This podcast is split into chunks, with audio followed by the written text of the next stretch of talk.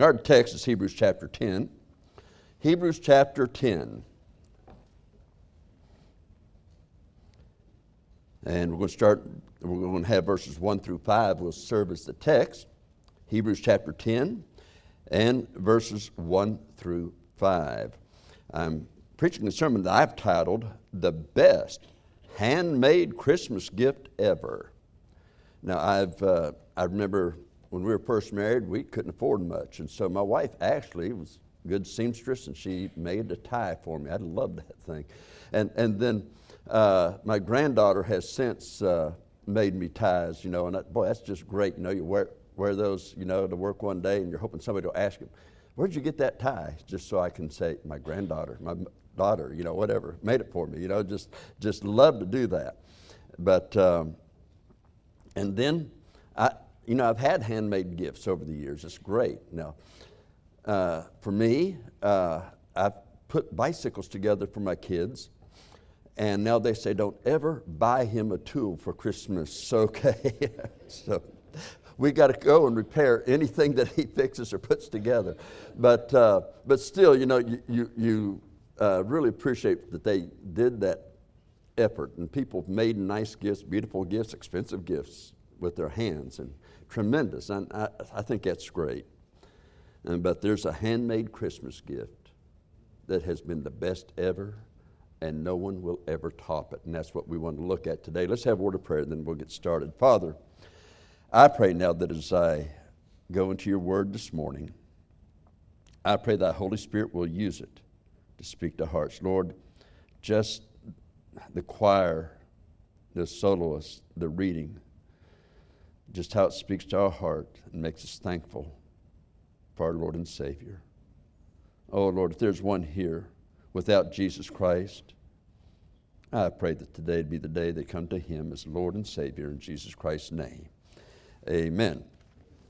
All right, we're looking at our text and starting there with verse 1 of our text. For the law having a shadow of good things to come and not the very image of the things. Now, let me just make a quick explanation. When you have, see the word shadow, or people say this is a type of Christ or a type of this or whatever, the shadow or the type is not the substance. For an example, you may have heard of people as Joseph or Noah or others being a type of Christ. Yet, uh, they are not the actual Christ. They're not even the fulfillment of the prophecy. They are biblical history. Joseph wasn't Christ as Jesus Christ, who would be sold later. J- uh, Joseph was sold for 20 pieces of silver by his brothers, his own flesh and blood. Jesus Christ would later be sold for 30 pieces of silver by a man that he gave one of the highest positions in his group of disciples of taking care of the bag, the money that came in. And so we see that both of them were betrayed, betrayed by their own.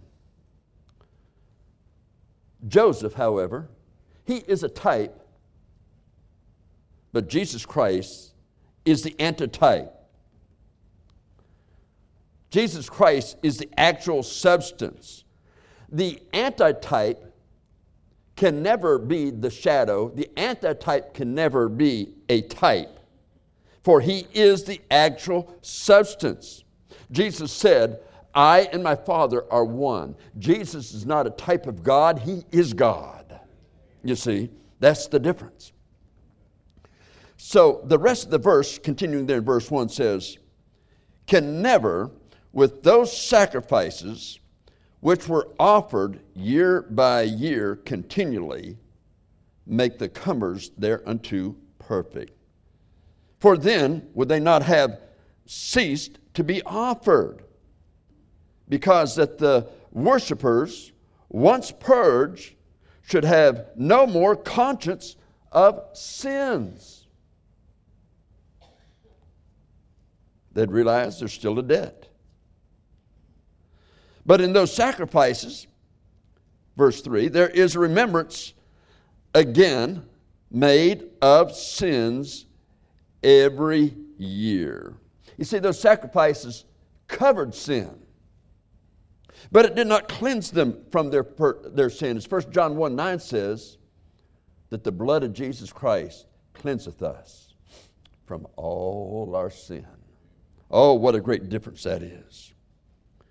Now, there's two passages or two verses in another passage here in the book of Hebrews, Hebrews chapter 7 and verse 26, that I think kind of help instruct us on this. In verse 26 of chapter 7, it says, For such an high priest became us, who is holy, harmless, undefiled, separated from sinners, and made higher than the heavens. He's the only acceptable sacrifice for our sin. He met the qualifications. He's holy. He is separate from sinners. And by the way, separation is a doctrine that God not only gave us in His Son Christ, it was demonstrated the doctrine of separation. Yes, the high priest, harmless, separated from sinners, holy, made higher than the heavens. That's the only acceptable sacrifice, and that was what it had to be. Those Old Testament sacrifices could not be uh, just any animal used. Uh, they had to be without spot or any kind of an infirmity of any kind. And yet, their payment was for sin, to cover it, not to remove it, not to pay the penalty. It was a covering of the sin, but it did not pay for all sin for all time. That had to be paid by a better sacrifice. You see, those sacrifices of animals, they could be herded, they could be moved at the will of man, controlled by man. An animal, though he was inspected closely to make sure that he had no spots, no sickness, no disease, no anything in him, so he would be a type of what the true sacrifice would be. And yet, those animals, they still, still only covered sin. That sin had to be paid by a better sacrifice.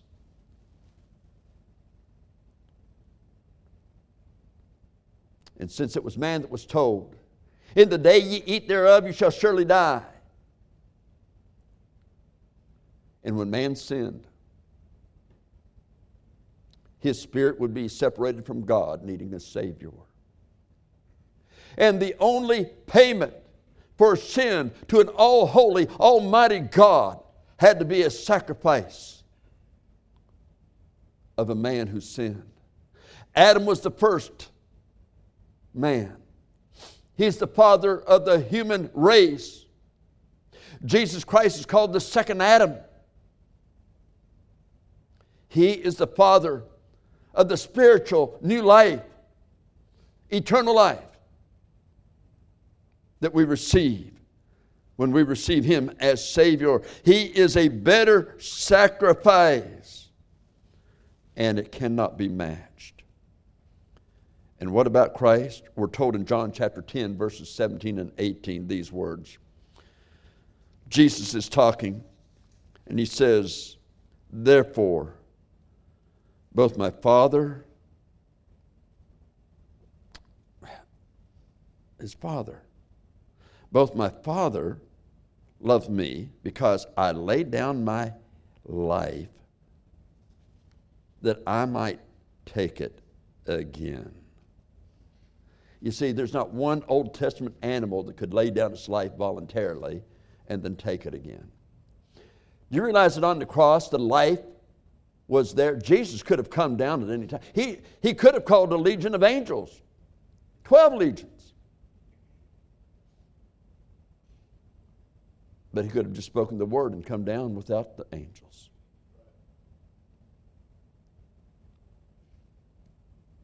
He did that for us. He was on the cross, and the Bible says very clearly, he despised it. He despised the pain. Hebrews chapter 12, verse 2 tells us. He despised it. He endured it. Why? For the joy that was set before him to save your soul, my soul. Verse 18 of John 10 says, he says, Christ goes on to say, No man taketh it from me, but I lay it down of myself. I have power to lay it down, I have power to take it again. This commandment have I received of my Father. And yes, you don't see any animal that is able to do that. They could not raise themselves from the dead but Jesus did. And so, verse 27 now again of Hebrews chapter 7 says this Who needeth not daily as those priests to offer up sacrifices first for his own sins. that high priest, boy, he had a, this, this mitre on that said, Holiness unto the Lord. Oh, he was decked out in robes that was designed by God and they were made beautiful robes, the robe of the high priest, to be able to walk in there and offer, after the sacrifice was made, the blood there at the mercy seat. But he had to go in the first time to offer for his own sins. Jesus had no sin to be offered for. He was the perfect, sinless Son of God who would die for us. And then he would go back in a second time for the people. But Jesus did this once when he offered up himself. As 2 Corinthians 5:21 says, he became sin for us who knew no sin, that we might be made the righteousness of God in him.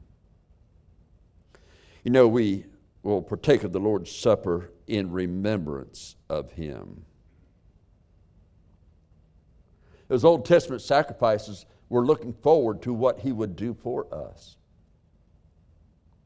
But when we partake of that supper, we're looking back at what he did do for us.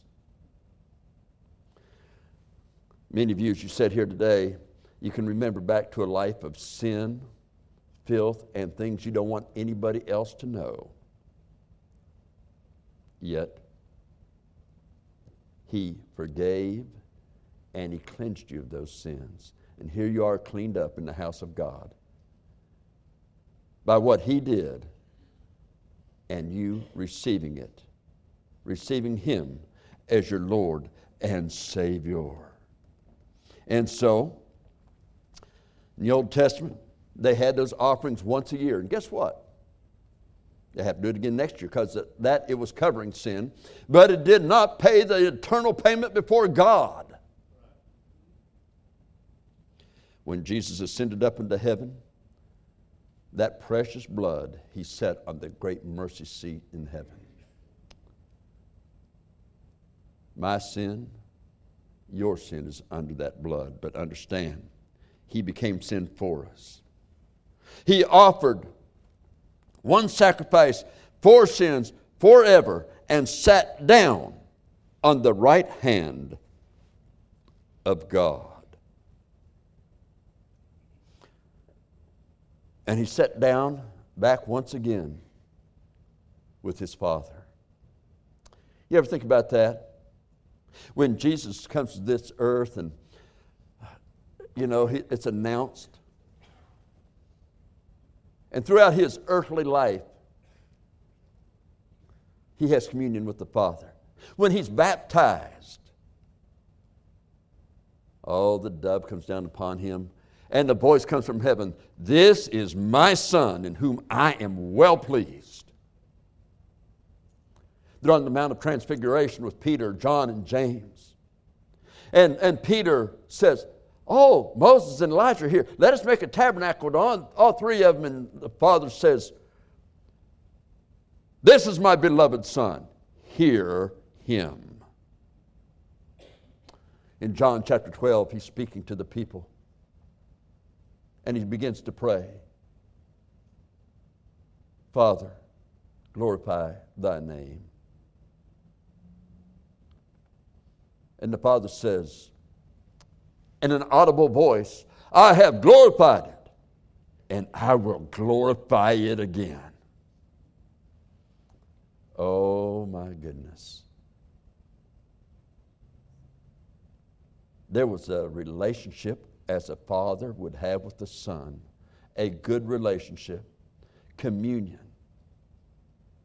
Getting up a great while before day to go and share his heart with his father. And so that sacrifice was offered. In verse 4 of our text, it states, For it is not possible that the blood of bulls and goats should take away sins forever. You see, the blood of bulls and goats just can't do it. It required a far greater sacrifice a sacrifice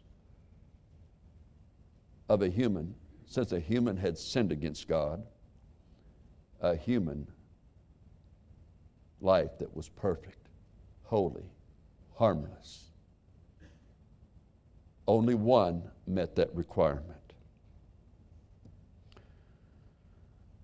That's why I want you to see the best handmade Christmas gift ever. And we'll see that in verse 5. In verse 5, he says, Wherefore? let me just, you, people, most of you know this. For those that maybe you're a little bit newer, I've explained this many times wherefore and therefore. Therefore means, okay, you're starting right there. The Lord wants this done. And so he's saying, therefore, as you're on your way over to there, you need to be doing this. You know, you need to be a witness. You need to be faithful. You need to do these things. That's the therefore for us as Christians. Wherefore, now you have therefore about three to four times more than you have wherefore in the Bible. Wherefore means stop and take care of it right now. Take care of it entirely right now as you're going towards the direction. And so before his ascension into heaven, the wherefore comes about. Jesus is on the cross and he paid it all. Then he is buried then he raises. And then he moves up to heaven to prepare a place for us. And so, you see, he paid it all then. He paid for all of our sin. And you and I had not been born yet. We had not sinned yet. But he had it all on him. You see, God knows what you're going to do. He knows your thoughts are far off. Nothing is hid from him. And so, he became a man that he might pay our sin, our sin payment in total.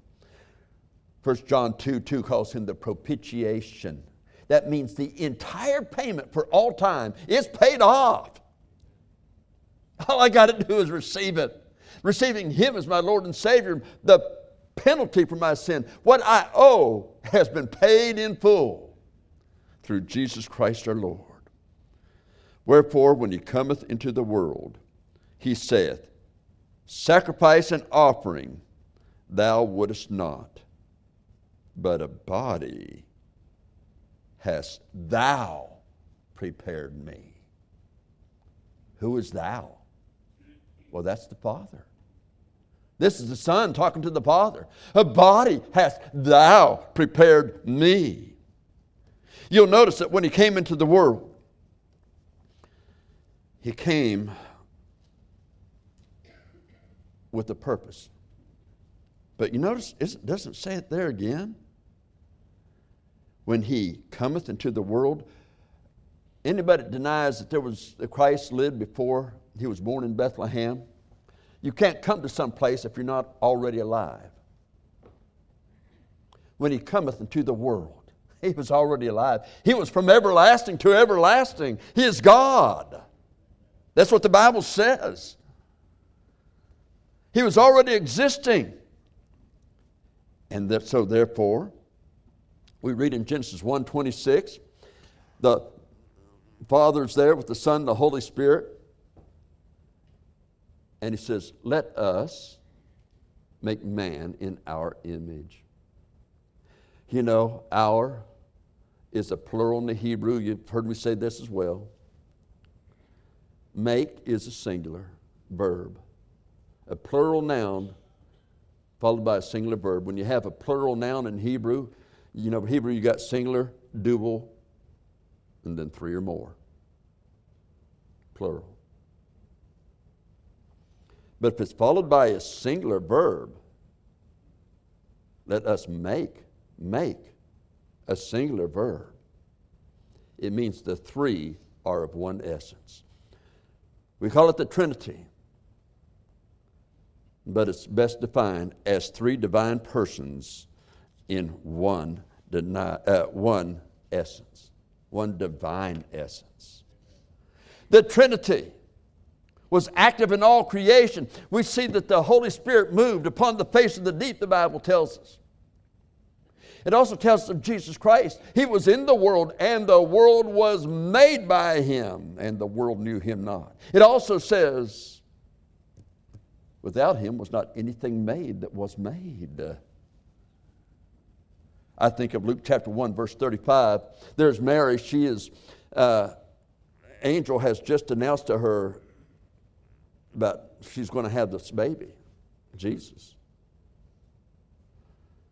And she's saying, How can this thing be? And verse 35 of Luke 1 says, And the angel answered and said unto her, The Holy Ghost shall come upon thee, and the power of the highest shall overshadow thee. Therefore also that holy thing which shall be born of thee shall be called the Son of God. The Holy Spirit came upon Mary, and the Spirit enters her body. Now, don't like be like the world and try to make something sexual out of that. No, the Holy Spirit is a spirit and he could enter her brain, enter her body at any time. And inside her, he began to form the seed. Remember Genesis 3.15, uh, uh, 3.15 uh, I believe it is? The seed of the woman? Oh, the seed's usually not of the woman, it's of the man. The Holy Spirit forms the seed totally inside her. But what does the Father do? Well, you get that in the rest of verse 5. Wherefore, when he cometh into the world, he saith, Sacrifice and offering thou wouldest not. Those Old Testament sacrifices didn't do it. But a body hast thou prepared me. See, the sacrifices of bulls and goats, regardless of being spotless and passing the test, are not sufficient. They simply were not sufficient. I've used this illustration too, but uh, I'll use it again. If I backed up my car and I don't see a little three year old running behind my car, I just can't see it, and I run over that three year old and it kills that little thing. I get out of the car and I'm just heartbroken. I didn't see it, honestly, didn't see it. And, and that child is dead. And I go to the neighbor whose child it is, and I says, Look, I couldn't see. I couldn't see. But you know what? This dog means so much to me. It's three years old too. And I'm going to give it to you, and you can kill it. That way we'll be even. Oh, no, there's no way you're even with that. The wages of sin is death. You think your good works will make it even? Do you think doing the best you can will make it even? No. To an all holy God, that's as abominable as me offering a dog for your child that I just killed.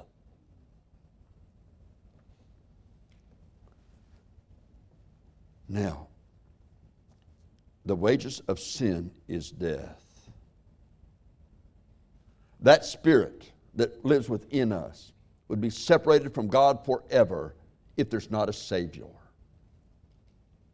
Separated in the lake of fire forever.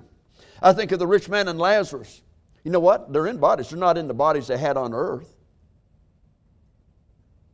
They can see, the rich man can see that's Lazarus, he can see that's Abraham. He never met Abraham, but he can see it's Abraham. Abraham can see that's the rich man. Abraham wasn't alive on earth when the rich man was. He had been dead for many, many, many years. But they're known. They're known. And here's this body. They're in. It's like the chains. They can't escape that body, they cannot cease to exist. There's no escape from that place.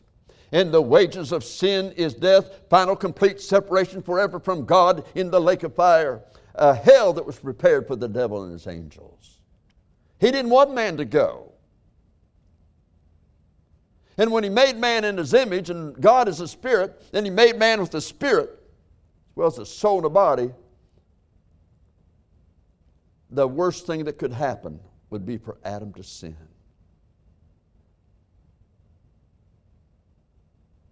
and all his progeny afterwards would be born with a sin nature. That's why the virgin birth was so important.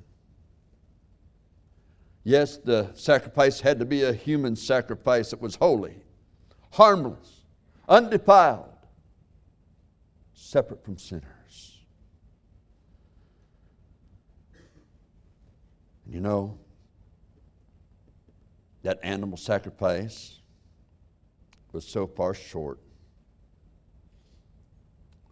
of taking away our sin. Just like our good works, our church memberships, our baptisms won't save us.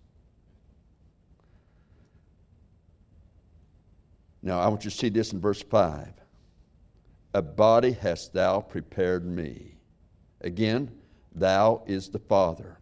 But that word for prepared. It's a Greek word, katatartizo, which I won't remember and you won't remember after we leave here unless you go back and listen to the thing. But uh, it is defined as to adjust, finish, with the fundamental meaning of finishing and bringing it to complete, total reality for its purpose, for the completion of a thing.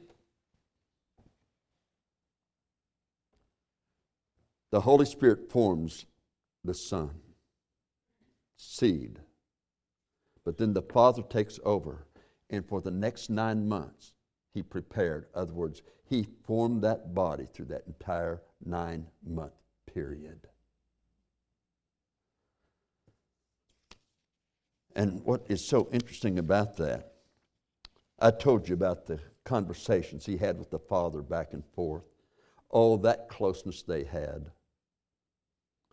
But when he gets to the Garden of Gethsemane, he says, Father, if it be possible, let this cup pass from me. And as a father, boy, you really, that tugs at your heart when you know that you got to let him go through it. Oh, that would so tug at his heart. But the Father made him for a purpose. The Father finished the process of making him by hand that he might be an acceptable sacrifice for our sin. 1,000 years before the cross. See, Jesus is aware of all of this. 1,000 years before the cross, it mentions being nailed. Uh, you know what? They didn't have the metal nails that thousand years before the cross. They didn't have those spikes. If they did, it'd be by wood, it'd be somehow or another, but they had it then. Nailed to a cross a thousand years before it would happen. All the things of the cross are told so well in Psalms chapter 22, that thousand years earlier.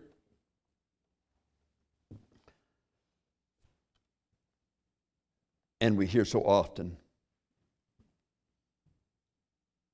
when Jesus says, My God, my God, why hast thou forsaken me? Have you ever thought about that? You realize he's talking to the Father while the Father's right there? You see, the Father is going to pour out his almighty wrath on the human spirit of his Son because he sees your sin and my sin laying on him who knew no sin. And he's pouring it out totally.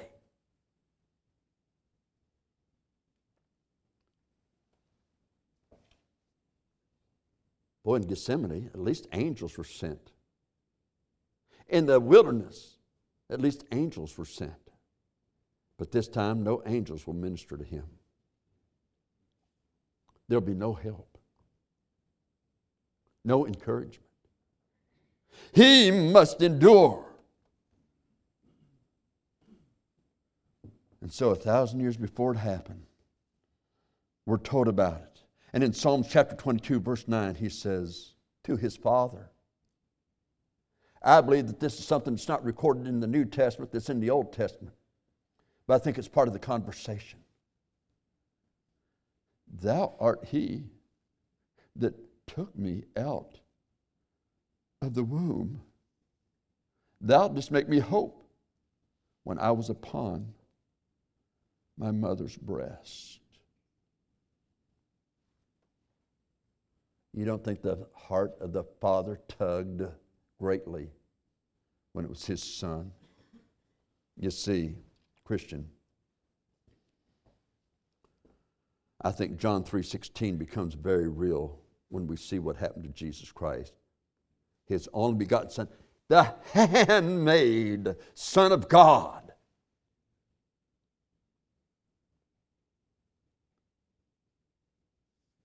To die for us. For God so loved the world that he gave his only begotten Son, that whosoever believeth in him should not perish, but have everlasting life. You see, God the Father had you, had me in mind, had all mankind in mind. I want to close this up today by saying two things. First of all, Christian, can you see the love? Can you see the compassion that the Father, Jesus said in John 16, My Father loves you also as I love you.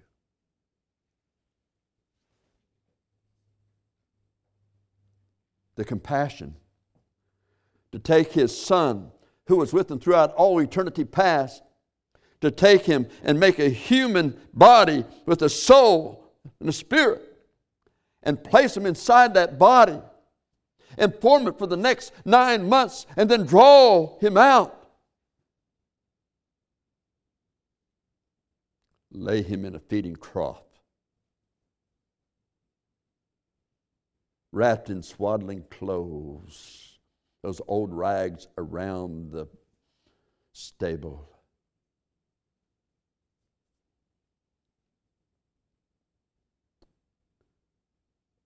Yes, God gave his only begotten Son because he loved us. Christian,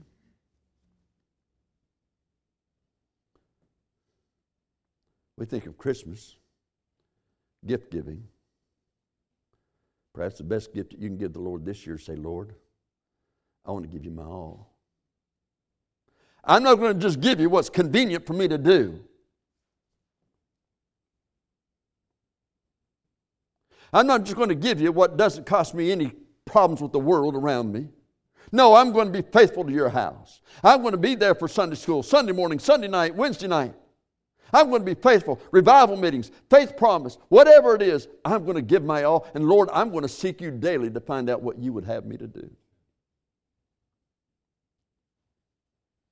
You can't make a gift and you can't give a gift that would be better than that. No, you can't make a handmade gift like he had that he gave us. And your handmade gifts won't save your soul. But as a Christian, as the song says, give of the best to the master, give of the strength of your youth. Oh, yield in salvation's full ardor. Oh, yes. give it for him. But if you're not sure if you died today that heaven's your home, let me tell you this you can't get rid of your sin. You can't do works good enough to cleanse it. What you do is you come to Jesus Christ say, Lord, I'm a sinner. I cannot get rid of my sin. I'm asking you through your shed blood to take away my sin, to cleanse me. I understand, just like in a marriage, I'm giving you my heart and life. You're the head. I'm the helpmeet to help meet the goal that you have for this life for me.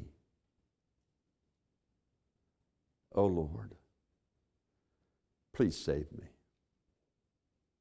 Please save me. As the choir sang today, oh, what a Savior. What a Savior. That tree. That tree. Let's bow our heads, please.